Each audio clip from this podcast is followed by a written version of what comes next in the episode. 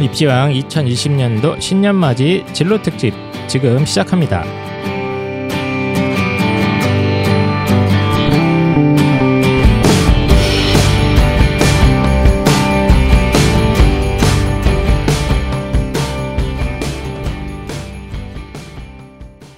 안녕하세요 펜타킬입니다. 안녕하세요 한희쌤입니다. 안녕하세요 홍프로입니다. 예, 오늘 오랜만에 홍프로님이 지난주에 방송이 빠지셨는데 방송 스케줄상 상당히 오랫동안 빠진 걸로 될 겁니다 아마. 아니 지난주에 워낙 많이 찍어놔가지고 그 지난주에 네, 뭐. 연락이 어, 전날 했어요 제가 전날. 미- 왔어요. 그래서 네. 오지 말라고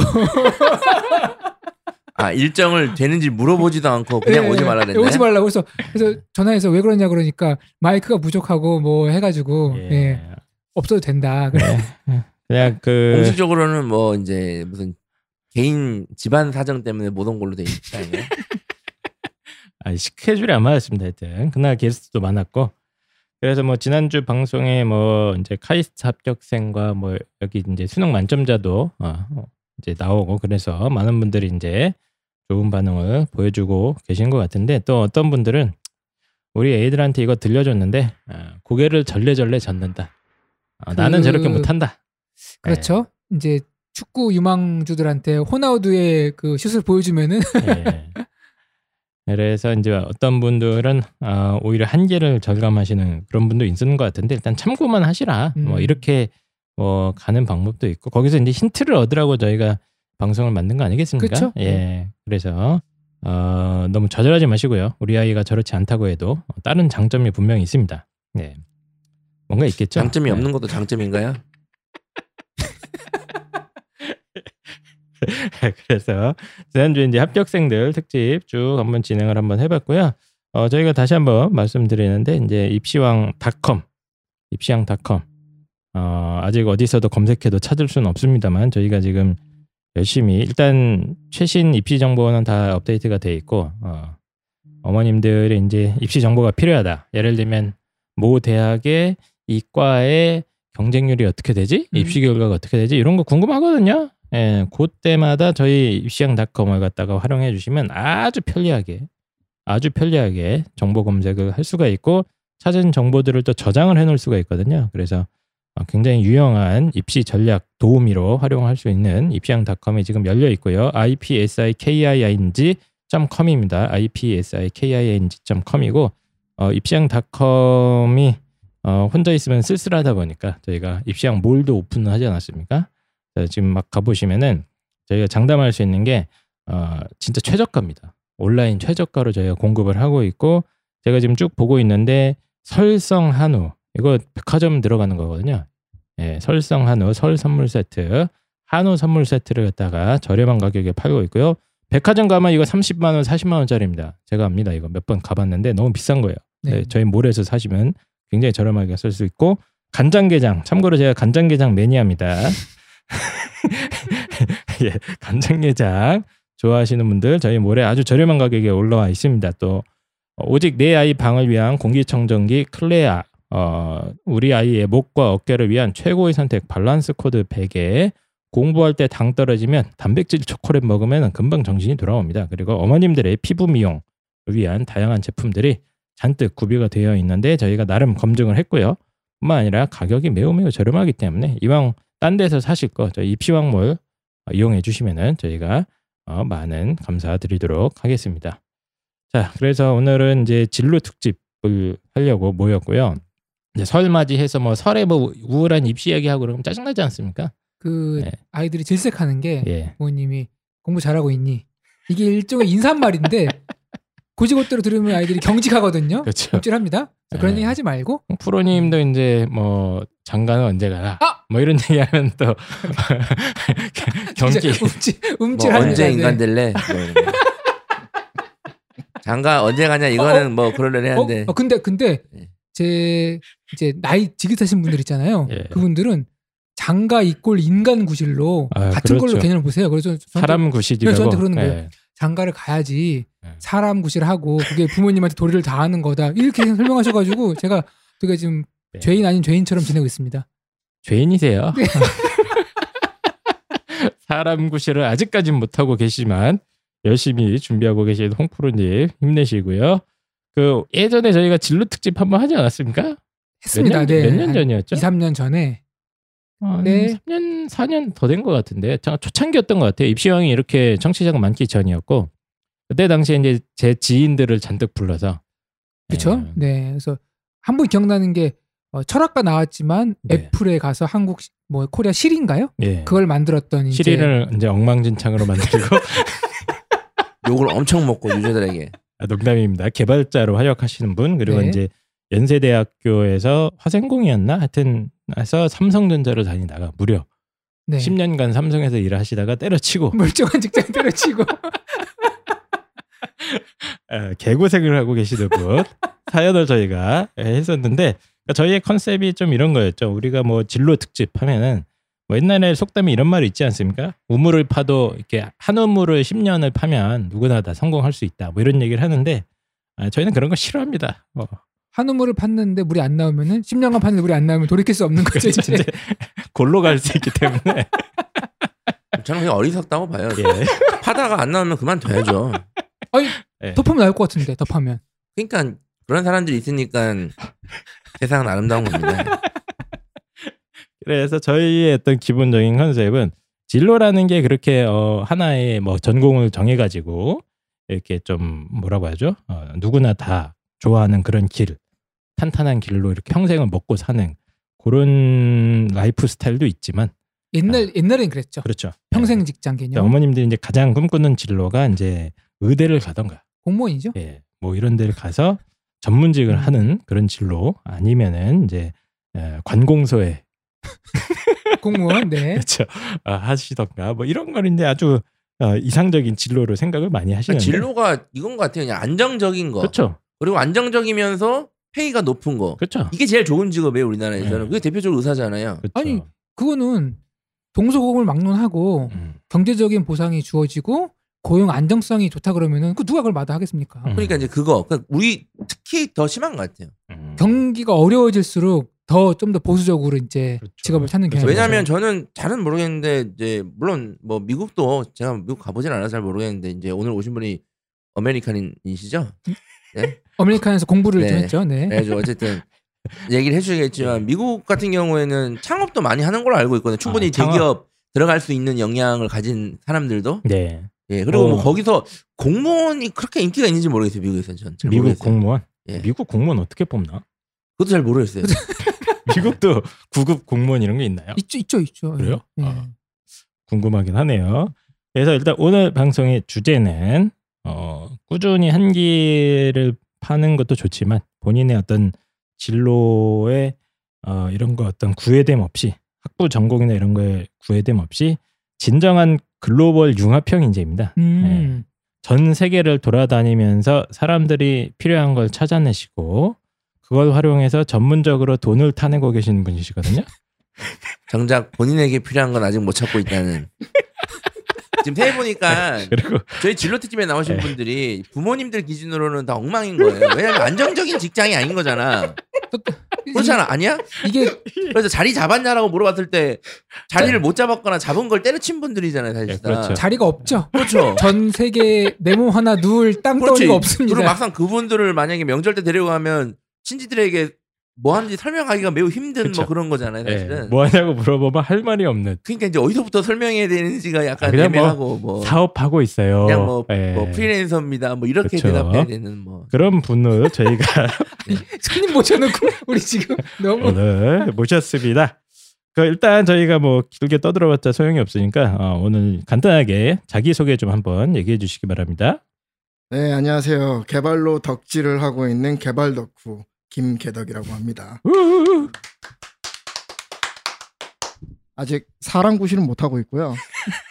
지금 명절에 되게 걱정이 많이 되고 있어요. 그리고 아 사람 구실 못한다는 게 무슨 말씀이세요? 지금? 아, 까그 인트로 때 나왔던 명절 때 많이 물어보는 질문 있지 않습니까? 아, 아직 아, 아, 직 결혼을 결혼을 해야 못 사람 구실을 하셨고 한다. 아, 네, 네. 아직 결혼 어쨌든 얘기는 그러면 직장도 변변치 일단 안정적인 것도 없는데 결혼도 못했다 뭐 이런 느낌. 그러니까 이제 친지들이 봤을 때는 저거 어, 언제 인간 되냐는 말이 그쵸. 이제 자연스럽게 나오는 어떤 아니, 그런 기본적으로 저희 이제 친척 어르신 분들한테 제가 하는 일을 설명을 드리려면은 네. 두세 시간은 필요할 것 같은데 이분들이 그런 인내심이 있으신 분이 아니에요. 자, 그래서 본인을 이제 어, 뭐 개발 덕후라는 표현으로 설명을 해주셨는데 이게 도대체 무슨 얘기입니까? 개발?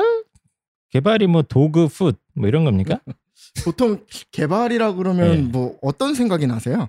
일단 개발 그러니까. 덕후라 그러면 요즘에 아, 소프트웨어 프로그래밍 개발 아 그것도 개발이죠. 좀 네. 그런 느낌이 좀 납니다. 저는 음. 개발 뭐 뭘 뭐, 한다는 거예요 도대체 상식? 부동산 개발도 있을 어, 것이고 그렇죠. 예, 예. 한국 사람들이 제일 좋아하는 개발이죠. 예. 예전에 그 94년도 미국 월드컵인가요? 그 이탈리아 그 바조 선수의 어떤 이 음, 페널티킥인가요? 그 승부차기. 아이, 네. 그걸 보고 이제 개발이라고 했던. 예. 아 어떤- 그렇죠. 그 음. 개발도 네. 있죠. 네. 사실 그랬는데 제가 개발 덕후라는 거를 이제 별다방 그 아이디로 해놨어요. 음? 근데 안 불러주시더라고요. 이게 좀 뭔가 적절치 못하다 이럴 때는 안 부르는 것 같던데 예. 이게 욕도 아닌데 왜 안 부를까 하는 의문은 좀 있습니다. 아니 근데 뭐 뭐 뭐 하는 거예요 지금 개발 뭐, 하, 뭐 구- 여기 제가 지금 원고를 쭉 보고 있는데 국제 개발 협력 분야에서 일하는 걸로 제가 지금 이제 알고 음. 있는데 일단 어머님들이 이 예. 방송이 입시형 방송이고 예. 하기 때문에 설명을 일 해주셔야 돼요. 왜냐면 설명을 드려 뭐 하는 사람인지 해야 이제 방송을 끌지 들을지를 그렇죠. 여쭤하실 거기 때문에 그래서 본인 뭐 하는 분입니까 일단 일단 국제 개발이라고 하면은 네. 뭐 여러분들이 검색을 해보셔도 굉장히 많은 정의가 나올 거예요. 예. 근데 그 중에서 이제 뭐 코이카라고 아마 들어보셨을 것 같은데 들어봤습니다. 코이카, 네, 코이카, 예. 국제 협력단이라고 하죠. 어, 우리 우리나라에 있는 네네. 그, 예. 우리, 나라에서 우리나라에서 예 그렇죠 설명해 주세요. 네, ODA라고 하는 공적 개발 원조를 가장 아. 잘하고 있고 가장 많이 하고 있는 지금 정부 어려운 말 조직이라고 기억 보시면 될 나옵니다. 것 지금 같습니다. 아. ODA 나오고 그냥 이거예요. 그냥 코이카는 뭐냐면 우리나라 제 돈으로 외국 가가지고 이제 놀고 먹는 죄송- 죄송합니다. 예. 아, 아이고, 뭐, 네. 뭔 그럼 안 소리야. 돼. 그런 그런 나쁜 사례가 예, 있었던 적도 있었죠. 네. 그러니까 예전에는 우리나라가 이런 그 원조를 많이 받았습니다. 예, 예. 이제 한국 전쟁 이후에 60년대, 70년대에는 해외, 미국 뭐 이런 데서 이제 우리나라에 원조도 많이 주고 뭐 차관도 많이 들어오고 외국에서 이렇게 개발 사업을 이렇게 도와줬었는데 이제 요즘은 우리나라가 이런 걸 많이 하잖아요. 우리나라도 네. 많이 하고 있죠. 그렇죠. 예. 그래서 국제 개발 협력 분야 약간 이제 소위 말하는 제3세계라고 많이 하지 않습니까? 그래서 어, 아직 개발을 열심히 도전하고 있는 이런 나라들의 그래도 이제 지금 설명이 안 돼요. 그냥, 네. 선진국들이 들어가가지고 이렇게 이렇게 도와주는 얘기하시면 거뭐 음. 되냐? 이런 겁니다. 그냥 부모님들이 요즘에 애들이 꿈이 국제 기구 국제기구 그리고 국제기구. 국제 뭐 공무원, 국제 공무원이 뭐냐라고 물어보면 대답 못 해요. 어쨌든 네. 뭐 국제적인 어떤 일을 하고 싶다라는 애들이 많거든요. 그렇죠. 국제 기구에서 예. 기여를 하고 싶다. 뭐 그러니까 그런 일을 한다고 그냥 쉽게 어, 이해하시면 될 것 같아요. 아 그러면 실제로 우리 아이가 그런 쪽의 진로로 갔을 때 아, 지금 오늘 나오셨던 개발 덕후님이 했던 경험을 비슷하게 할 가능성이 높다. 맞습니다. 어. 예, 사실은 이제 국제 개발 협력 분야에서 상당히 어, 잔뼈가 굵은 인물이시고요. 거기서 이제 뭔가 돈 냄새를 맡고 지금 뭔가 다른 걸 시작을 하고 계시는 것 같은데 이거 제가 이거 보니까 어, 이 국제 개발 협력 분야를 영어로 정의를 해주셨어요. Change for the better. 어, 직역을 하게 되면은 예. 개선을 위한 변화라고 해야 되나요? 예. 무언가 우리가 그 어떠한 행위를 함으로써 더 나은 세상을 만드는 사실 현재 코이카의 이제 뭐랄까 모토인가요? 모토 자체도 예. 음. 어, Change the world together 이렇게 음. 잡혀 있거든요. 그러니까 변화를 하겠다는 거죠. 근데 더 나은 방향으로 변화를 하겠다라는 세상을 더 나은 방향으로 의미로 바뀌겠다. 보시면 될 것 같습니다. 아. 이게 보통 이런 건 이제 사기꾼들입니다. 예, 예, 그런 표현인 것 같은데 그리고- 어쨌든 예, 현재 같은 경우에는 이제 국제 개발의 방향성이 음, 주로 빈곤 퇴치에 집중이 되어 있어요. 아, 그렇습니까? 네. 예. 근데 여기도 빈곤이라는 퇴치하실 것이 분들 네. 많은데. 네. 아, 그렇죠. 많죠. 여기도 예.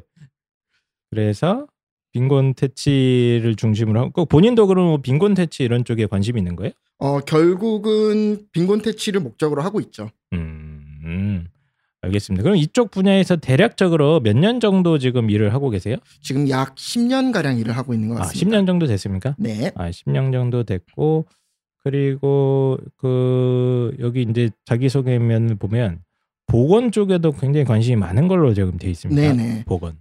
사실 그 네. 음. 제가 개발이라는 분야에 있지만 개발 분야 내에 또 수많은 분야들이 존재를 해요. 네. 음, 그죠, 그죠. 농업이라던가 음. 그 뭐 교육이라던가 교육. 아니면 뭐 요즘 많이 나오고 있는 마이크로 파이낸싱이라던가 그 뭔가요? 어 소액 대출이라고 보시면 될 것 아, 같아요. 그래요? 네. 그리고 러시안 캐시. 아, 소액 대출. 소액 대출.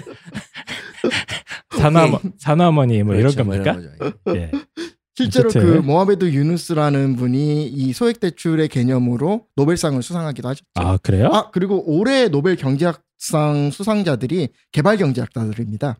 개발?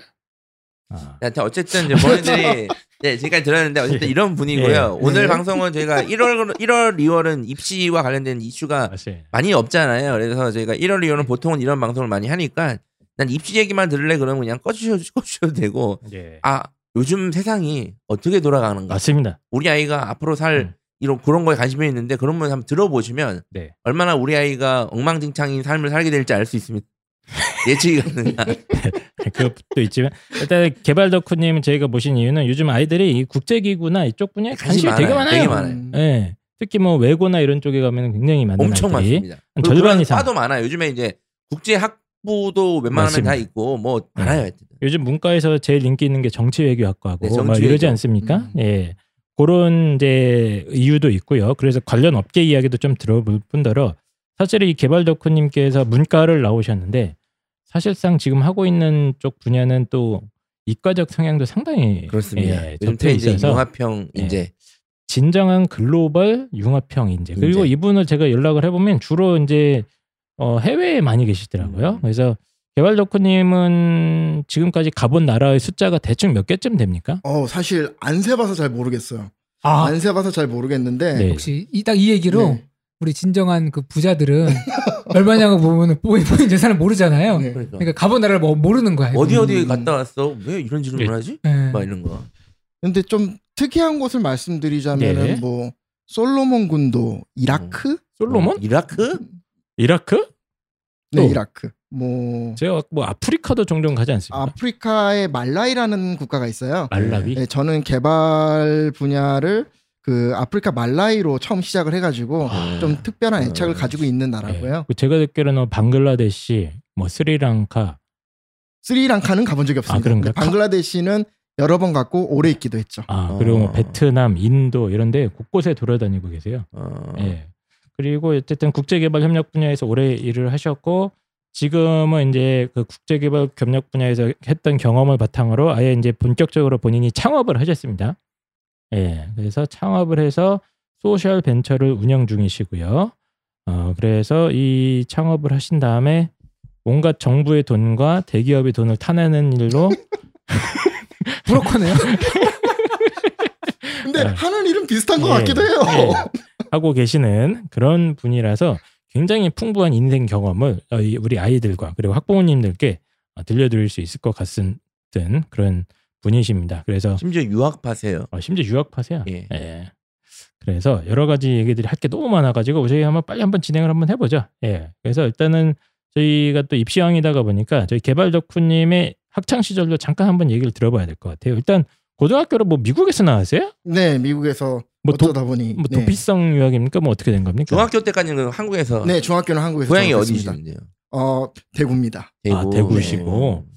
뭐 중학교 때 사고 치고 도망간 거 아닙니까? 어, 그런 경우도 많았죠. 보통 이 나이 때면 그렇게 많이 했거든요. 네, 아, 예, 근데 많이 갔어요 그때. 그 시대에 이렇게 유학을 조기 유학을 가는 사람들의 예. 비율 자체가 예. 지금보다는 좀 더 많았던 것 같은 그런 예. 생각은 들어요. 네, 아, 지금은 네. 이제 유학이 별로 메리트가 없어요. 그쵸. 그래가지고 생각보다 많이 안 가죠. 네. 그때는 좀 붐이었죠. 붐. 예, 맞아요. 아, 그래서 어쨌든 미국에서 고등학교는 나오셨습니다. 고등학교 나오셨고 뭐 미국도 뭐 유학 유학을 근데 근데 유학을 네. 고등학교를 혼자 가신 거예요? 아니면 네, 가족들? 혼자 가서 어, 기숙학교에 있었죠. 근데 그거 그거 뭐 그 유학법이 있지 않나요? 몇 살까지는 부모님이랑 같이 가야 된다 그런 게? 아, 그럼 현행법 위반입니까? 예. 그래가지고 지금 뭐 유력 국회의원 또뭐 그것 때문에 문제 되는 거 아니에요? 뭐 그게 아마 이제 보딩 스쿨이라고 해서 예, 네. 예, 예. 이제 기숙사가 갖춰져 있고 가디언이 있는 상태다. 이러면 상관없어요? 상관이 아. 없지 않나 아, 싶은데. 그럼 좀 네. 집은 어느 정도 사시긴 하셨네요 그러면. 뭐 부족하진 않았던 아, 것 같습니다. 아. 그래서 고등학교는 미국에서 그냥 3년 다 나오신 것 같고요. 어? 네. 네. 그리고 이제 대학을 갔는데 고등학교 이렇게 다니면서 뭔가 본인이 이렇게 준비했던 게 있었나요? 진로나 이런 거에 대해서 어떻게 생각하고 사셨어요? 그때 당시에? 사실 고등학교 때는 별 생각이 없었던 것 같아요. 뭐 다 그렇습니다. 예. 예. 그럼- 저희는 지금도 생각이 없습니다. 참고로. 예. 네. 예. 정말로 대학교 고등학교 때는 정말 아무 생각이 없었던 것 같고 음. 단지 하나 이제 남들과 비슷하게 사는 건 좀 싫다. 요 음. 정도만 생각을 하고 있었던 것 같아요. 음. 음. 그래서 음. 그, 그, 그건 어땠어요? 아, 그래도 중학교까지는 한국에서 정규 교육과정을 밟았는데 미국 가보니까 뭐가 가장 다르던가요? 가장 기억에 남는 거? 사실 그 질문을 되게 많이 받거든요. 네네. 근데 제가 이제 그 기억을 되돌려 봤을 때 예. 사실 서울에서 초등학교를 다니다가 대구에 가게 된 음. 거예요. 아. 어. 근데 서울에서 대구 갔을 때의 저의 문화적인 충격이 네. 음. 한국에서 미국 갔을 때의 문화적인 충격보다 컸어요. 어. 아, 이거는 위험, 위험할 수 있는데 그러니까 어? 서울과 대구의 거리가 한국과 미국 간의 거리보다 크다. 일단- 넓- 길다. 이 높다. 기본적으로 그 그 당시는 이제 저희 나이대 분들은 사투리도 더 심했던 것 같아요. 그렇죠. 예, 지금보다. 맞아요. 예. 그래서 그런 이제 말투의 변함에서 오는 충격 이런 게 조금 더 컸던 것 같고요. 그 예전엔 심했어요. 예전에 한 1990년대 방송 유튜브 보면 그때 서울 말투 들어보시면 지금보다 더 어, 순해요. 다르죠. 음. 아, 예, 그래요? 예, 예. 그때 아. 대구는 저는 경상도 출신이지 않습니까? 네, 아마 왜 싸우지 저 사람들은? 맞아요. 왜 다 싸우고 있지? 막 이런 느낌이야. 그 정도로 아. 이게 오해할 수 있어요. 그래서 근데- 이제 그때 이제 그 이미 그런 경험이 있었기 때문에 미국에는 아주 잘 적응을 하셨군요. 네. 아, 네. 그쵸. 일단 야, 대구보다 낫네. 아, 그쵸. 그런 분위기였던 거죠. 아, 제, 제가 말씀드린 네. 거는 약간 이런 식이에요. 한국은 주입식 교육이잖아요. 아, 받아보시잖아요. 네. 보기 중에서 고르는 거. 근데 미국식 교육은 제가 알기로는 어, 그런 거 안 하고 많이 글쓰게 시키고 뭐 예컨대 뭐 연극 같은 것도 직- 직접 많이 하고 이렇게 아예 교육 과정이 다른 걸로 알고 있는데 이제 그런 차이를 저는 이제 질문을 드려 드려본 거였습니다. 어, 저희 고등학교 같은 경우는 사실 굉장히 음, 교육에 있어서는 네. 보수적일 수 있는 고등학교였던 것 같아요. 아 그래요? 그래서 어, 일단 주입식 교육을 한국에서 받고 갔기 때문에 굉장히 유리한 점도 많았습니다. 어. 일단 음. 특히 수학 같은 경우에는 난이도가 그쵸. 흥나자지는 거죠? 그렇죠. 음. 네. 갑자기 전교 1등하고 이러지 않습니까? 아, 그쵸. 예. 장난 아니죠. 수학 천재가 왔다 한국에서 아, 그 난리가 뭐 나는 거죠. 이런 느낌으로. 그리고 이제 거기에 더해서 이제 소위 이제 창의력을 좀 북받쳐주는 그런 수업들 음. 이 추가가 되다 보니까 뭐 학업에 대한 부담감은 많지는 않았던 것 같아요. 음, 음. 음. 그럼 이제 대학 미국 졸업을 했는데 제가 듣기로는 영문학과 진학을 하셨어요. 네, 영문학을 무슨 전공했습니다. 무슨 생각으로 영문학과 아니 근데 미국에서 영어 영문 가면은 좀 이상하지 않습니까? 예를 들면 이제 국문학과라고 해주시죠. 예. 우리나라로 치면은 어, 중국에서 온 유학생이 국어 국문학. 국어 아니, 아니, 국문학과 그렇게 하면 입- 약간 좀, 좀 떨어져 그렇습니다. 감이. 쌤 오칠이가 네. 서강대 국어국문학과를 다니는 느낌이다. 뭐 이렇게 어, 얘기해 그렇죠. 주면 돼요. 외국 그렇죠. 외국인 친구들은 예, 외국인 학생들은 와서 국어 국문학 전공 많이 합니다. 예. 예, 예. 음. 아 근데 왜 영문과를 가신 거예요? 사실 영문과 그러니까 제가 막 그 당시에 영어를 현지인처럼 마구 잘하거나 하지는 않았던 것 같아요. 그렇죠 음. 아무래도. 네, 네. 아무래도 영어 뭐, 배우려고 가신 거예요, 그럼? 아예 전공을 해버리겠다. 예. 뭐 그런 것도 없지는 않았던 것 같은데 사실 예. 어, 굉장히 좀 웃긴 이유일 수도 있는데 네. 저는 필기를 너무 싫어합니다. 예? 근데 영문과를 가면은 필기를 안 해도 될 것 같은 거죠. 책을 뭔 읽고 소리야? 분석을 한 독후감을 쓰면 되는 과목이었기 때문에 음. 특히 저희 학교에서 영문학을 전공한다 함은 그 시절이 반영된 어떤 텍스트를 읽고 소설을 읽고 네. 그 시절과 이제 분석을 해서 제출하는 그런 류의 과제들이 많았어요. 아. 그래서 정작 수업 내에서 내가 필기를 아, 할 무슨 거리는 말씀인지 적지 알것 않다. 같아요. 아, 많지 네. 않다. 예. 그게 좀 매력적이었던 것 아, 같아요. 참고로 왜냐면 이제 저도 철학과 철학과가 약간 이러지 않습니까? 필기할 거 많지 않고 그냥 교수님이 이렇게 노가 아니 죄송합니다. 이- 교수님 입 터는 거 듣고 있다가 교수님의 인생의 예, 얘기를 예. 듣고 되게 그리고- 비슷해요. 시험 문제가 수업이랑 달라요. 예, 수업 때랑 상관없는 배운 거, 이거 문제만. 배운 거 아닌데, 나. 배운 적 없는데, 나 이거. 그래서 어떤 이런 어, 별 쓸데없는 어떤 기준을 가지고 전공은 영문학을 전공을 하셨어요. 네. 예. 아, 어떤 느낌인지는 알겠네요. 어떤 인간이었는지 좀 상상이 갑니다만 어쨌든 간에 쭉 보니까 또 치대 준비하려는 생각도 했었다는 네, 얘기를 일단 해주셨어요. 예. 기본적으로 전공을 너무 어이없는 이유로 정했잖아요. 그렇죠. 그래서 맞아야죠, 사실은. 예. 인간고신을 해야겠다. 네, 아 근데 미국에서 치대를 갈 수가 있나요? 영문과 나와가지고. 어, 치대라고 하면 사실 그 선수 과목이라고 하죠. 예. 그래서 일정 학점 이상의 선수 과목을 이수하게 되면은 의대나 치대를 갈 수 있는 자격이 생기게 됩니다. 아 그래요? 대학원 느낌으로 전문 대학원 느낌으로 그쵸. 그 미국은 아. 치대나 의대가 모두 전문 대학원이니까요. 아 그럼 이제 학부에 상관없이 영문학과를 나와도 갈 수 있어요? 그렇죠. 어 좋네. 대신 거길 가기 위해 뭐, 뭐 화학 생물 이런 것들 네. 듣고 이수를 언제 어느 정도 학점 학점도 필요하죠. 맞습니다. 아. 그 우리나라 의학 전문 대학원 느낌이죠? 그쵸. 정확합니다. 네, 네. 어, 그러니까 이제 영문학과 공부하다 보니까 딱 봐도 이건 아니다 싶어서 치대 치대 준비도 하셨던 것 같습니다. 근데 우리나라 네. 의학전문대학원은 따로 막 별도의 미국은 시험을 치나요? 어, 별도의 아, 예. 시험은 쳐요. 근데 네. 그 시험이 우리나라처럼 올인해서 이제 일정 그렇죠. 기간을 공부해야 되는 그런 시험은 아닌 것 네, 그러니까 학교 같아요. 생활 그러니까 우리는 물론 학점도 들어가지만 학, 그 대학원 시험이 제일 중요하거든요. 약간 좀 음. 다른 면은 있죠. 그럼 뭐 이제 그 대학 시절을 갖다 한마디로 좀 요약을 해주시면 어떤 시절이었던 것 같습니까? 대학 시절은 사실 고등학교 때 제가 아무 생각 없었고 학업에도 네. 이제 별로 음. 힘들지 않았다고 말씀을 드리지 네. 않았습니까? 네, 확실히 그랬던 것 같습니다. 음, 네. 근데 대학 생활은 좀 힘들었던 것 같아요. 어. 아 그래요? 아. 그러니까 사춘기가 좀 늦게 왔던 것 같아요, 사실. 음. 그렇죠. 그래서 일단 대학 생활을 정의하자면은 최대 관심사는 일단 연애였고요. 예, 예. 음? 그리고 뭐 이것도 이건 좋았던 부분일 수 있겠죠. 일단 기본적으로 그 아이덴티티 크라이시스라 그러죠. 그게 그래서- 뭐예요? 어, 나의 이제 자아가 헷갈리기 시작을 하는 거예요. 아 정체성의 혼란. 네, 그쵸. 그 대부분의 TCK라고 불리는 그 Third Culture Kid라 그러는데 이제 두 가지 이상의 문화를 TCK요? 네 TCK 켄터키 프라이 치킨 같은 겁니까? 네 뭐- 뭐요? 서드 컬처 키드? 네 이게 뭐예요? 이게 두 가지 이상의 그 문화를 열 그러니까 어린 시절에 받아들이게 된 아. 사람들이 느끼게 되는 혼란. 혼란 아. 네, 같은 걸로 보시면 될 것 그럼 같아요. 어렸을 때 유학을 가서 네 어 이제 한국 생활도 했고 미국 생활도 했는데 약간 나는 어디 속한 거지? 뭐 네. 이런 느낌? 아, 그러니까 그- 그걸 사실은 제가 봤을 때는 이제 연애에 계속 실패하다가 보니까 아, 나 무서워질라 그래 너무 정확해서 예, 연애에 계속 실패하다 보니까 아 나도 왜 안 먹히나 뭐 이런 생각을 하지 않았을까? 그러니까 서울에 살다가 대구 그러니까 대구가 3년이지만 또 문화가 되게 색채 강하기 때문에 음. 네. 중학교 시절이잖아요. 제일 중요한.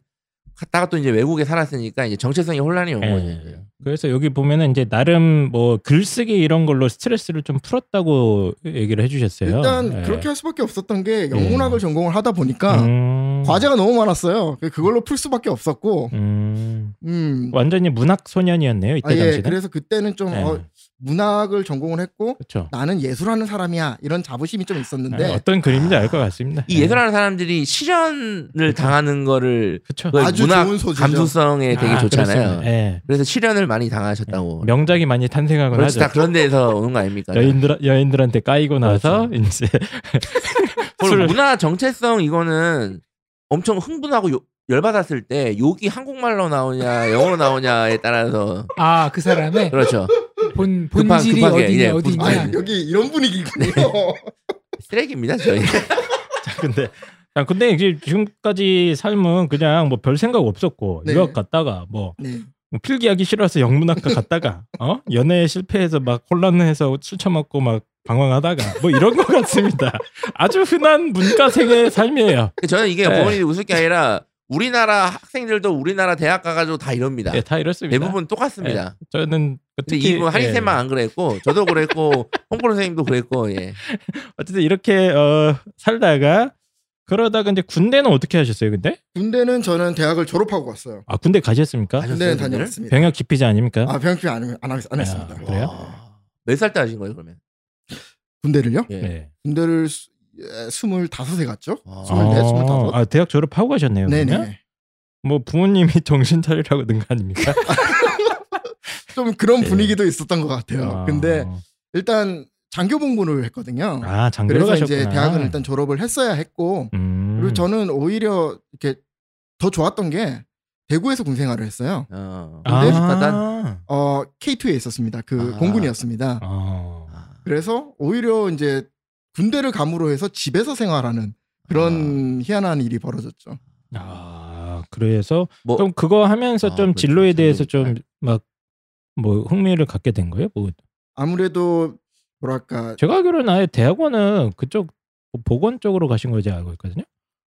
그쵸 그 음. 군대에 있으면서 생각이 많아졌죠. 이제 그때는 내가 제대로 하고 무엇을 해야 되는지에 대한 고민을 해야 될 시기니까. 25세. 아. 그렇죠. 예. 그럼 인생, 나오면은 28, 29이잖아요. 음. 그것도 인생 최초로 이제 진로를 고민을 합니다.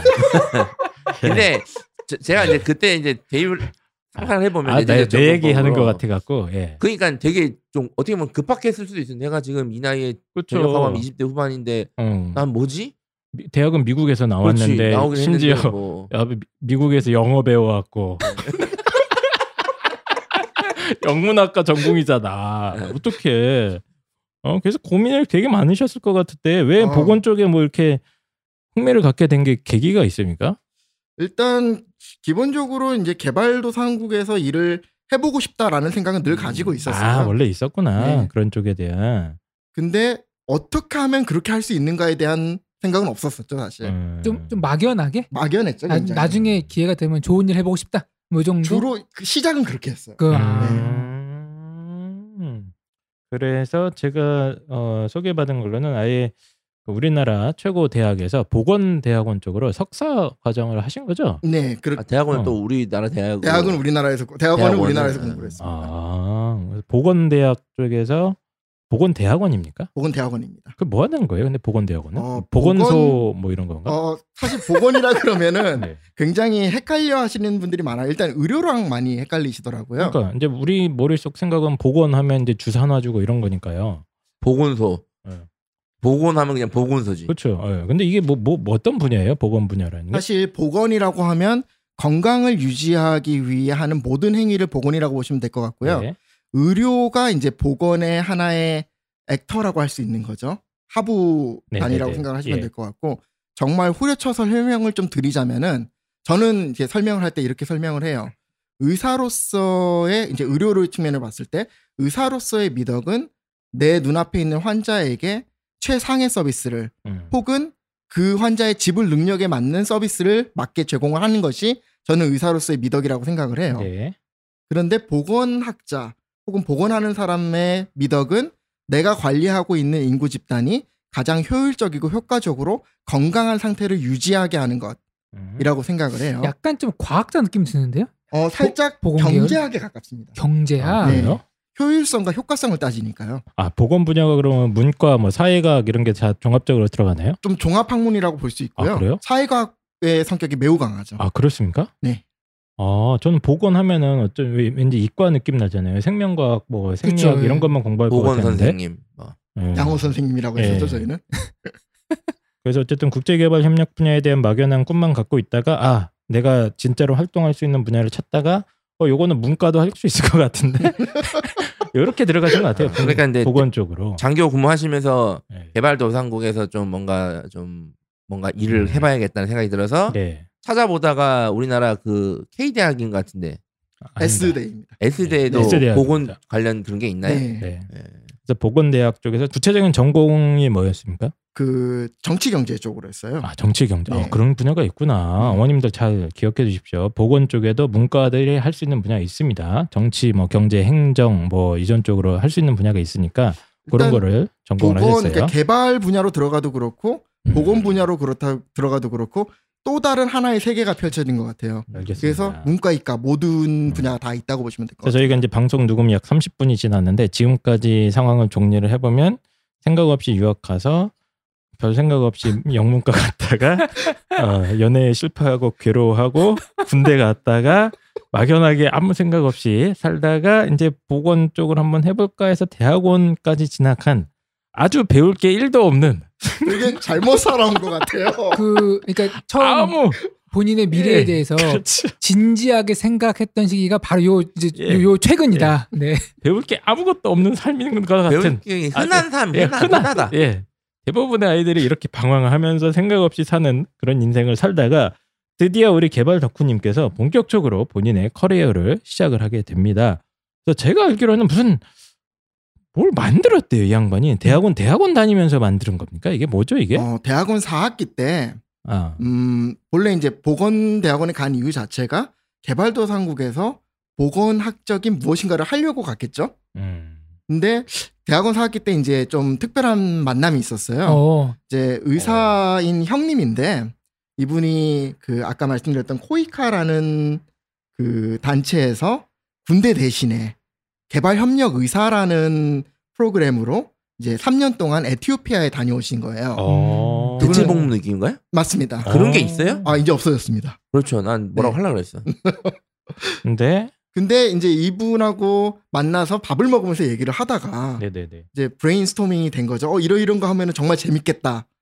라고 한 아이디어가 있었는데 이제 그것을 음. 병원에 이제 알리고 그 형님이 복무하고 근무하고 계시던 네. 그리고 그 병원에서는 저의 아이디어를 좋아해 주었고 네. 그러면서 이 모든 것이 시작이 되었어요.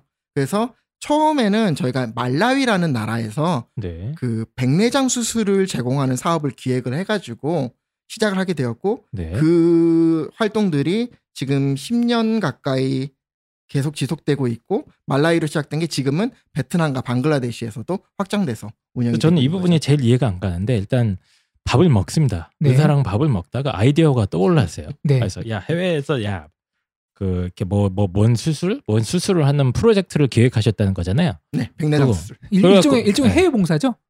해외 봉사 같은 겁니까, 일종의? 어 사실 저희는 사실 봉사라는 말을 굉장히 좋아하지 않아요. 아 네, 그래요? 하여튼 뭔지 모르겠는데 페이퍼를 한 두 페이지짜리를 썼다고 합니다. 그리고 이걸 들고 가서 병원장한테 보여줬다는 거예요. 네. 그랬더니 병원장님이 돈을 꺼냈다는 겁니다. 지갑 지갑에서 이렇게 너무 너무 우려치는 것 같은데요, 이거. 근데 핵심을 요약하면 이거잖아요. 그러니까 제안서를 예. 보고 예. 제안서가 마음에 들어서 병원하고 협력해서 같이 일을 추진한 예. 것 같다. 그러니까 저는 아, 여기서 네. 이렇게 좋게 포장할 수 있는데 아니, 여기서부터가 저는 되게 충격적인데 이런 네. 좀 아이디어가 되게 막 독창적이고 막 그랬던 겁니까? 뭐죠 이게? 음, 사실 그 당시에 음, 저희 이쪽 분야에 있는 젊은 친구들이 많지는 않았던 것 같아요. 이제 아. 막 시작되는 시점이었고 그때가 2010년, 11년 정도 됐었는데 그 당시에 이제 막 우리나라가 그 OECD에 있는 닥이라는 단체에 가입하던 시점이었어요. 닥이 이제 Development Assistant Committee라 그래서 어, OECD 국가들 중에서 이런 개발 협력 분야를 관리하는 분야인 거, 그 단체인 거죠. 네. 그러면서 막 국가에서도 이런 공적 개발 원조나 뭐 개발에 대해서 강조를 하기 시작했어요. 그러면서 좀 사람들이 관심을 갖기 시작했는데 뭔가 이제 하고자 하는 일이 필요했었고 저희가 내세웠던 거는 그냥 하는 그냥 우리가 의례적으로 하는 봉사활동 개념의 어 원조보다는 우리가 어떠한 행동을 하고 그 행동을 했던 그 행동들의 그 효과성을 측정해 가지고 네. 증명을 해 가지고 이것이 다시 다른 사람들이 해볼 수 있게끔 하자. 요게 목적이었던 것 같아요. 말이 좀 아, 어렵죠? 이게 뭔 소리인지 뭔 소리- 하나도 이해 뭔 못하겠네, 소리인지- 지금. 뭔 소리인지 모르겠어. 한번 한번 풀어갑시다 이거. 나도 뭔 말인지 모르겠다. 아 그러니까 이제 제가 이해한 바로는 네. 네. 어, 어떻게 제가 이해를 했냐면 우리가 가난했잖아요 대한민국이 네, 지원을 받는 나라였잖아요. 그렇죠. 기부미도 초콜렛 이- 기억나시죠? 실제로 저희 아버지가 네. 그 어릴 때 미군들 지나다니면은 네. 헤이 그말딱그 말을 했다 그 기억하더라고요. 네, 네. 근데 이제 아까 뭐 뭐 당 얘기 나오고 뭐 2010년 그 나왔는데 일단 대한민국이 이제 그 시점부터 이제 어 잘 사는 나라라고 이제 공식적으로 인정받고 이제 개발도상국 즉 이제 못 사는 나라들을 좀 국제 기구 그러니까 이제 시스템적으로 도와줄 수 있는 어떤 그런 위치에 음. 된 거예요. 그러다 이렇게 보니까 했는데 아이템이 없었던 그렇지 거죠. 예, 대한민국에서 이제 야 우리 돈 받다가 이제 우리는 도와줘야 되는데 우리 돈 많아. 그러면서 돈은 많은데 뭐 뭘 하냐? 많은 제도 네. 뭐 예산 이런 것들이 이제 생겨나기 시작했고 그때 마침 운 좋게 어, 그렇죠. 타이밍 좋게 그 일을 이제 관심이 있었기 때문에 네. 하게 되었다 이렇게 음. 전 이해했거든요. 그래서 어, 일종의 정리가 아주 잘 예, 되네요. 예. NGO 같은 걸 만드신 겁니다. 네, 본인이 그렇습니다. 직접 처음 창설을 코파운딩한 거라고 하셨고. 생각하시면 될 것 예. 같아요. 봉사라는 다른 개념이에요. 우리가 예를 들어서 에티오피아에 봉사를 가는 거는 네. 그냥 우리 개인적으로 가는 거잖아요. 그게 아니라 국가 시스템적으로 예산을 이용해 가지고 도와주는 맞습니다. 거를 얘기하는 네. 겁니다. 그래서 어쨌든 본인이 해외에서 할 수 있는 어떤 의료와 보건 관련된 어, 아이템을 기획을 하셨고요. 그게 상당히 괜찮아서 괜찮았다. 병원장님의 돈을 타는데 성공했뿐만 아니라 그 배원장님은 되게 네. 훌륭한 분이에요. 그래도 자기 돈이 아니었지. 뭐 네. 아주대 병원- 병원장님 병원장님도 이런 분이랑 다른- 약간 다르네요. 예. 그래도 다른 기관에서 이렇게 돈을 받으신 거죠. 그렇죠. 자기 돈이 아니니까 막 쓰는 겁니다. 그것도 있고 또 코이카 쪽에도 같은 아이템을 제시을 하신 거죠. 네, 사실 코이카의 프로젝트 같은 경우 매칭 펀딩 프로그램으로 운영이 됐어요. 네. 그래서 음. 이쪽에서 50%를 제공하면은 나머지 50%를 코이카 쪽에서 제공해주는. 코이카가 정확히 뭐예요? 어, 이걸 설명 왜냐면 코이카에 관심 있는 아이들 대학생들이 많아요. 그렇죠. 대학생들이 되게 많고 고등학생 수준에서는 아직 코이카가 뭔지 모르는 애들이 좀 많긴 해요. 음. 어, 코이카는 국제개발협력단이라고 해요. 네. 예. 어, 우리나라가 아까 OECD 말씀을 드렸잖아요. OECD 닥에 가입을 함으로 인해서 그 OECD에서 권고되고 있는 상황이 우리나라의 GNI의 몇 그 프로? 0.75%를 네. 공적 개발 원조에 사용하라고 네. 권고를 하고 있어요. 네. 어. 근데 다른 나라 도와줘라. 니네들 그쵸. 거기에 다른 나라 도와줘라. 너희 돈. 나라가 너희 나라의 위치에 있, 있는 그 책임을 다해라 아. 어. 이런 것이죠. 니들도 많이 받아먹었잖냐? 네. 라고 하기에는 미국도 하고 일본도 하고 뭐 소위 말하는 선진국들도 다들 하고 있어서 네. 그걸 그렇게 뭐 갚는 차원이라고 보기에는 조금 애매하기는 해요. 네. 네. 이 국제 원조를 주도하는 우리나라 공적 기구 같은 거 아닙니까? 코이 우리나라의 대표 원조 기구라고 할 수 있는 거죠. 아, 주로 하는 일에 이제 말 그대로 다양하죠. 뭐 문화적인 것부터 해서 뭐 보건, 행정, 뭐 심지어 한글 가르쳐 주는 거 거기서 하나요? 어, 거기서 그 그런 사- 프로그램이 그렇죠. 있습니다. 네. 예, 그러니까 다양하게. 예. 음. 알겠습니다.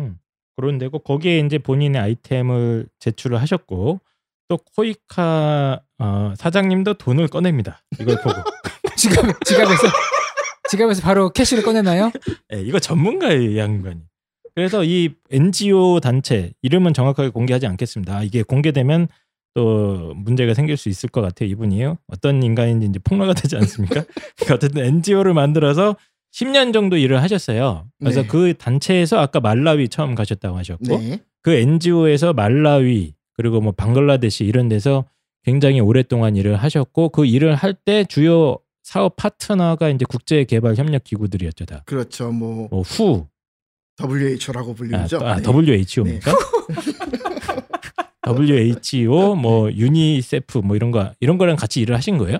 어, 그런 기관들하고 필연적으로 같이 일을 하게 돼요. 아, 아무- 그게 뭐 아무래도- WHO. 맞습니다. 네. 현장에서 같이 일을 함에 있어서 예. 어, 우리가 일을 한 게 중복이 있으면 안 되고 또 우리가 정해놓은 공동의 방향성이라는 게 있잖아요. 음. 그래서 어, 일을 하게 되면은 일단 그것에 대한 협의는 반드시 있어야 하고요. 아, 예.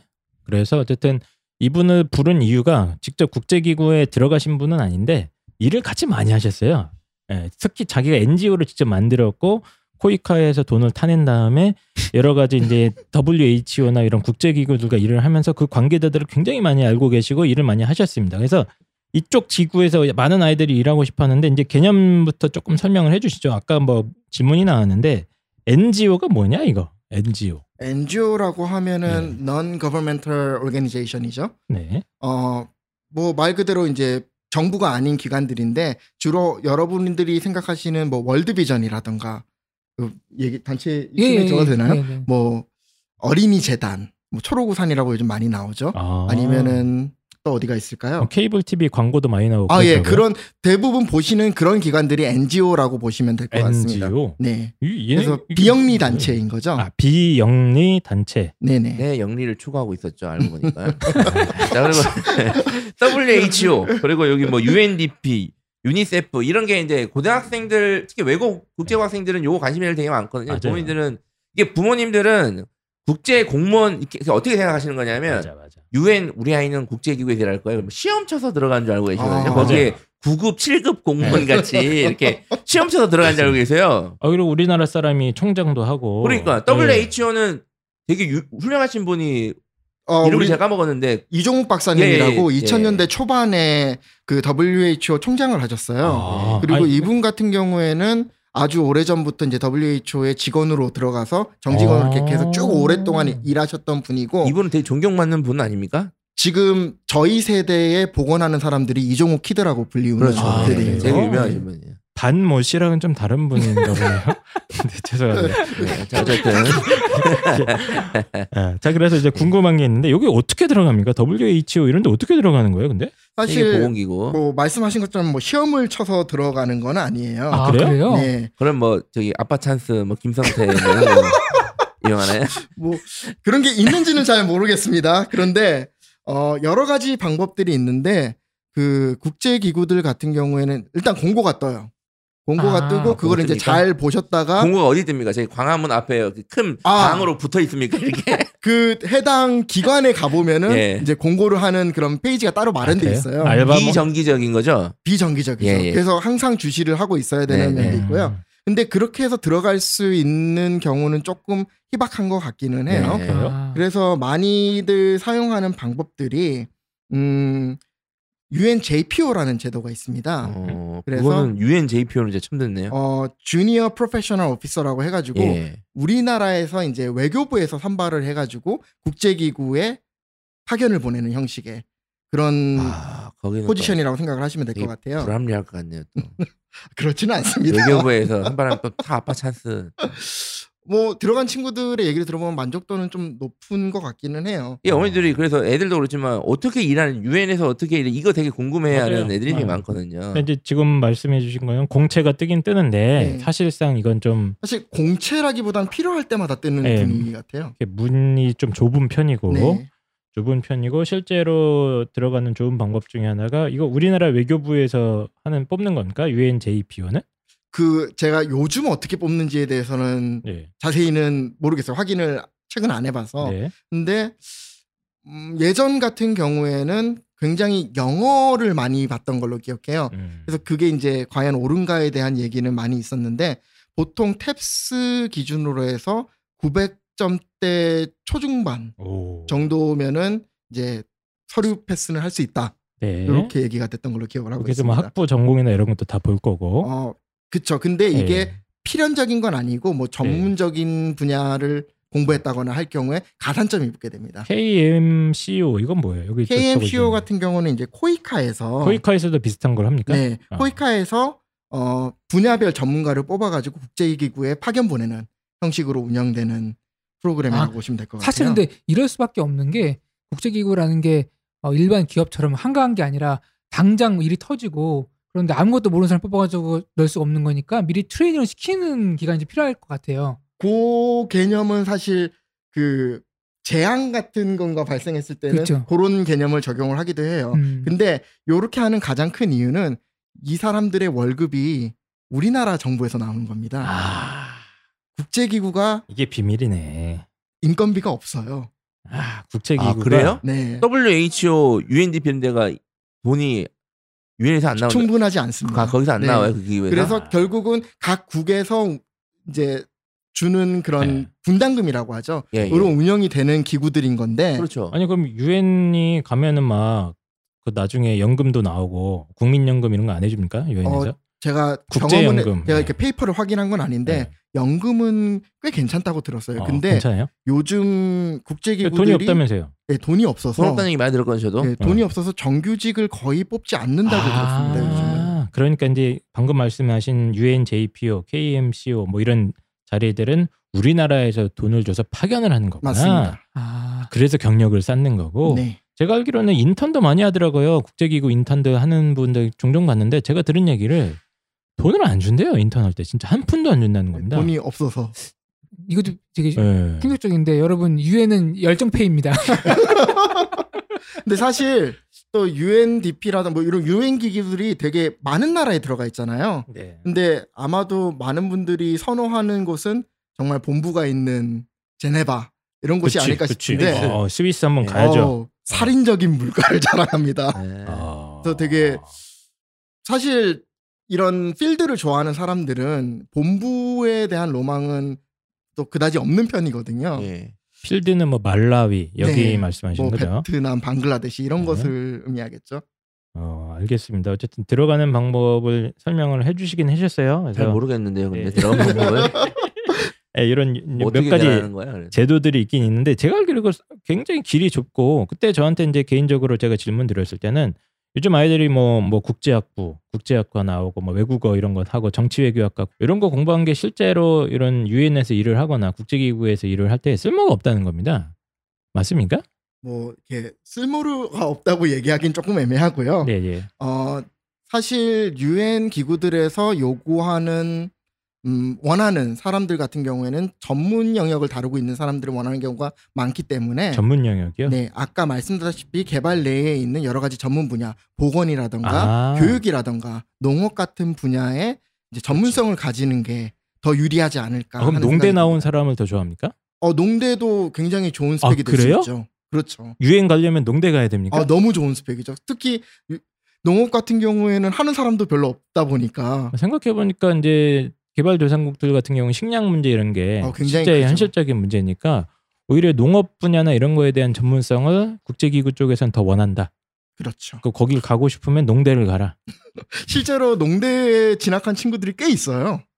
뭐, 이 누구야? 분야에 들어와서 이제 맞아요. 네. 학부를 졸업하고 어 분야에 들어와서 어느 정도 경험을 예. 하고 본인이 느꼈을 때 어 농업에서 이런 것이 필요하겠다 사람이 필요하겠다 싶어서 대학원을 이제 농업으로 가는 친구들도 맞습니다. 굉장히 많이 봤습니다. 예. 그러니까 정치외교학과만 아이들이 많이 생각을 하는데 정치외교학과를 가지 말라는 얘기는 아니고 가더라도 본인의 어떤 전문성을 찾아서 뭐 대학원으로 뭐 농업이나 보건이나 이런 쪽으로 한 다음에 지원을 하는 게 훨씬 훨씬 좀 쓸모도 있고 그렇겠네요. 그러면 그게 대부분의 아마 저희 세대에 개발하는 사람들은 그렇게 생각을 할 것 같아요. 아, 그래서 예, 이제 제 알겠습니다. 친한 후배도 한 명이 지금 코이카에서 일을 하는데 걔가 지금 멋지게 코이카? 예, 어. 보면 그러니까 이제 방금 말씀하신 것 같아요. 어디 시험 쳐서 들어가는 게 아니라 기본적으로 어떤 이 개발도상국들의 관심 분야 중에 대학원 전공이 있고 외국어도 음. 그 친구는 불어를 따로 했거든요. 네. 어. 불어가 이제 그쪽 근데 그 친구는 경험이 되게 많아요. 외국에 가가지고 오만 진짜 막 총알도 피해봤고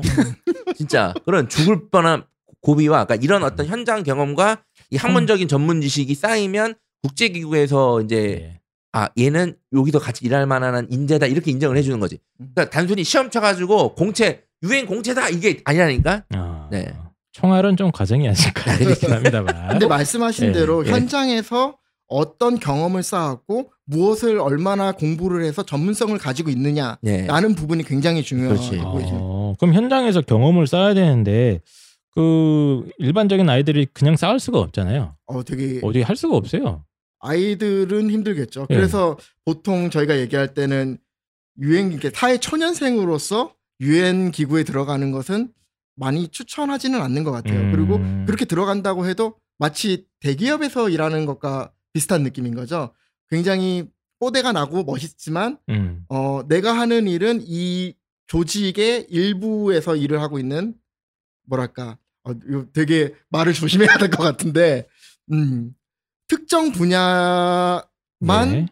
대한 일만 하. 아 되게 힘들다. 어. 아 그- 근데 이게 네. 예. 제 지인분도 대학생 때 무슨 뭐 코이카 서포터즈 그런 게 있나 음. 봐요. 네, 네, 뽑는 네. 게 전국에서 가서 1년인가 2년 해외 생활을 했어요. 근데 돌아와서 다시 안 한다 그러더라고요. 아. 그래서 왜 그러니까 너무 생각했던 거랑 다르다고. 아. 음. 그래서 자기는 정말 이거를 평생 이런 쪽으로 진지하게 진로를 고민했는데 막상 가보니까 어 그냥 뭐 똑같은 직장 생활하는 거 별반 차이가 없고 오히려 더 실망스러운 부분도 많고 해가지고 음. 그냥 그- 그만두고 직장 생활 다녔는데 이게 저는 무슨 얘기인지 잘 모르겠어요. 지금 말씀해주신 부분이 되게 중요한 부분이기는 해요. 어, 사실 이쪽 분야로 처음 넘어오는 친구들은 굉장히 사명감이 있거나 순수한 어, 그쵸. 마음에 순수- 순수한 마음으로 이제 음. 도와주고 싶어서 아프리카의 아이들을 구해야 돼. 그렇죠. 그런 너무 착한 친구들이 내가 많이 와요. 시리아의 총성을 멈춰야겠다. 어, 그렇죠. 그러니까 원대한 꿈을 가지고 순수한 마음으로 네. 들어오는 친구들이 많아요. 네, 그렇죠. 맞는데 근데 사실 이 분야 자체도 많은 사람들로 구성된 하나의 커뮤니티라고 할 수 있는 거죠. 그러니까 똑같은 비율로 네. 나쁜 사람도 있고 또라이도 있고 또라이도 예. 있고 예. 힘든 일도 있고 뭐 구조적으로 나쁜 일이 벌어질 수도 있고 네. 그렇죠. 예. 그리고 무엇보다도 가장 많이 상처받는 부분이 그건 것 같아요. 우리가 이 사람들을 도와주러 갔는데 우리가 도와주는 이 사람들이 또 착한 사람들만 있는 건 아니잖아요. 음. 그 나라에도 똑같은 비율로 뭐 나쁜 네. 사람들 제가 예, 예를 들어보니까 아픈 사람한테 약을 나눠줬대요. 근데 멀쩡한 사람이 약을 타서 뒤로 팔더래요. 막 이거 어. 이- 충분히 있을 법한 일이죠. 그렇죠. 이- 이런 식으로 이런 걸 보면서 그럼 이제 저희나 저나 펜타킬 같으면 아 나도 빼돌려서 팔아야겠다. 예. 그래, 그렇지 그렇지. 이런 생각을 하겠지만 나왔으면 진짜 아프게 하든가. 그래서 그런 거에 이제 실망을 한다. 그- 계속 그래서, 이제 맞아요. 어, 보건학이라던가 개발학에서 공부하고 있는 많은 부분 중에 하나가 그러한 부작용들을 어떻게 해결할 수 있을까에 대한 실험들을 많이 해요. 음. 근데 어쨌든 이런 것 때문에 이제 실망하는 학생들 상당히 많고 그때 참고로 NGO를 직접 만드셨잖아요. 그 저기 뭡니까 개발 개발님이라고 할게요. 음. 네. 개발님께서는 NGO를 직접 만들어서 애들도 뽑아가지고 같이 뭐 회사처럼 운영을 하셨더라고요. 꽤 오랫동안. 그렇죠. 예. 뭐 그때 그, 직원분들이 상당히 실망을 많이 했다고. 아, 대, 표가 이상하다. 어, 사실 제가 그때 대표의 포지션은 아니었어요. 아, 네. 근데 아까 말씀드렸던 같이 일했던 예. 그 그, 안과 형님. 형님. 이 있지 예. 않다고 하지 않았습니까? 예. 그 형님이 이제 대표를 해주시는 바람에 이제 큰 짐을 짊어져 주시는 바람에 저는 이렇게 음. 상대적으로 비판으로부터 자유로울 수 있었고요. 아, 음. 비판은 지금 많이 받고 있죠. 그래서 그때 당시 이제 NGO 만들어서 실제로 고생을 진짜 많이 하셨더라고요. 방글라데시, 뭐 말라위, 뭐 기후나 이런 건 당연한 문제고 뭐 좀 많이 아프셨던 적도 있지 않았을까요? 그때 당시 그 얘기를 해주세요. 그 이제 네, 현지 적응하고 보통 이런 일을 하면 말 그대로 되게 위험하거나 아, 진짜 위험하고 총총 그런 일단 총 맞았으니까 환경이 예, 좀 이제 총을 봤다. 열악한 대한민국 이 수준보다 열악한 곳에 많이 가기 때문에 사실은 실질적으로. 낭만적인 것 같은데 사실 되게 현실은 예. 안 그렇거든요. 위생, 위생 문제, 예. 치안 문제 예. 그런 것들이 뭐좀 기억에 남는 에피소드 같은 거 없습니까? 뭐 아, 하이에나랑 싸웠다거나 어, 이거 되게 조심스러운 부분이긴 한데 제가 이렇게 위험한 것에 대해서 말씀드리고 학부모들이 들으시는 거죠. 근데 학부모님들 어차피 안 하실 거기 때문에 괜찮아요. 지금 국제기구에서 일하실 생각은 없으실 네. 거니까. 아, 뭐 일단 제가 일단 밑밥을 깔고 싶은 거는 이르- 꼭 이렇게 위험한 것만은 아니다라는 아, 걸 예, 먼저 말씀을 드리고 시작을 예, 할게요. 예. 어, 아까 이라크에 파견을 아, 이라크. 갔었다고 예, 말씀드렸잖아요. 그것도 이제 코이카의 의뢰로 외부 전문가로서 갔다 왔던 경우인데 예. 지들이 안 가고 위험하니까. 아, 그죠? 그들도 가 아, 있습니다. 그들도 가고. 예, 예. 예. 음. 이렇게 가- 같이 일하는 그 파트너들을 이렇게 네, 불신이 예, 이제 코이카에 대한 불신이 좀 있는 편이에요. 네. 아, 네. 그래서 이 이라크에 갔는데 뭐 되게 좋았어. 되게 보호받는 느낌이었어요. 경호원도 있었고 방탄차도 봐봐요. 구해주고 벌써 이 말 자체가 전혀 전혀 이게 아니 이상한데 방탄차를 타고 다녀요? 아 맞네. 뭐 뭐가 뭐가 안전하다는 거야 도대체? 그러니까 진짜 안전하면은 오픈카 타고 다녀야지. 경원이 왜 있어 경원이 대체? 방탄, 맞네. 방탄조끼도 있고 굉장히 아, 안전한 진짜로? 네, 상황이었다는 걸 예, 일단 알겠습니다. 말씀을 예, 드리고요. 아, 안전하군요 참.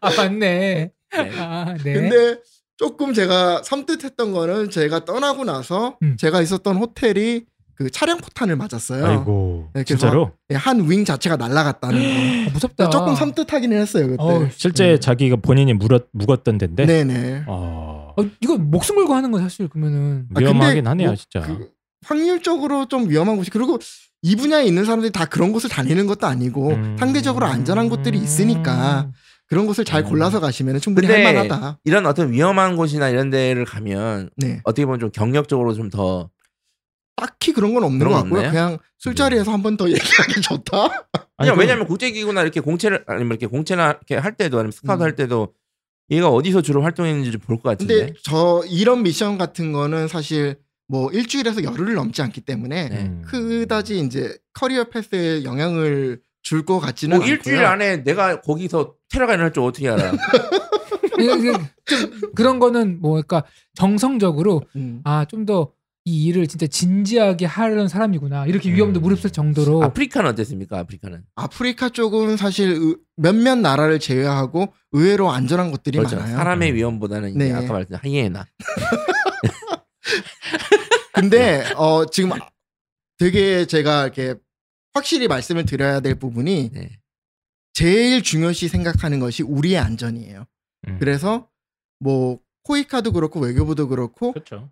사람을 이제 위험한 곳으로 보낼 때는 그것을 막을 수 있는 어떤 안정장치를 충분히 알겠습니다. 가진 상태에서 보낸다, 네. 파견을 보낸다. 어쨌든 뭐 국제개발협력기구 NGO를 직접 만드셔서 보건대학원 나오신 거죠? 네. NGO 직접 만드셔서 거의 10년간 일종의 뭐 보건 쪽으로 계속 활동을 하신 것 같습니다. 예. 네. 근데 이 가난이랑 질병은 사실 같이 가잖아요. 보통. 맞습니다. 그러니까. 굉장히 큰 상관관계가 있죠. 네. 그럼 제가 이제 제일 궁금한 게 이게 이게 뭐 이 세상에 할 일도 참 많고 예, 굳이 방탄차를 타지 않아도 되지 않습니까? 지하철 타, 고 왔다 갔다 할 수 있는 나라, 우리나라 좋은 나라도 있는데 굳이 이렇게까지 해외에 활동을 하게 된 뭐 이유 같은 게 있습니까?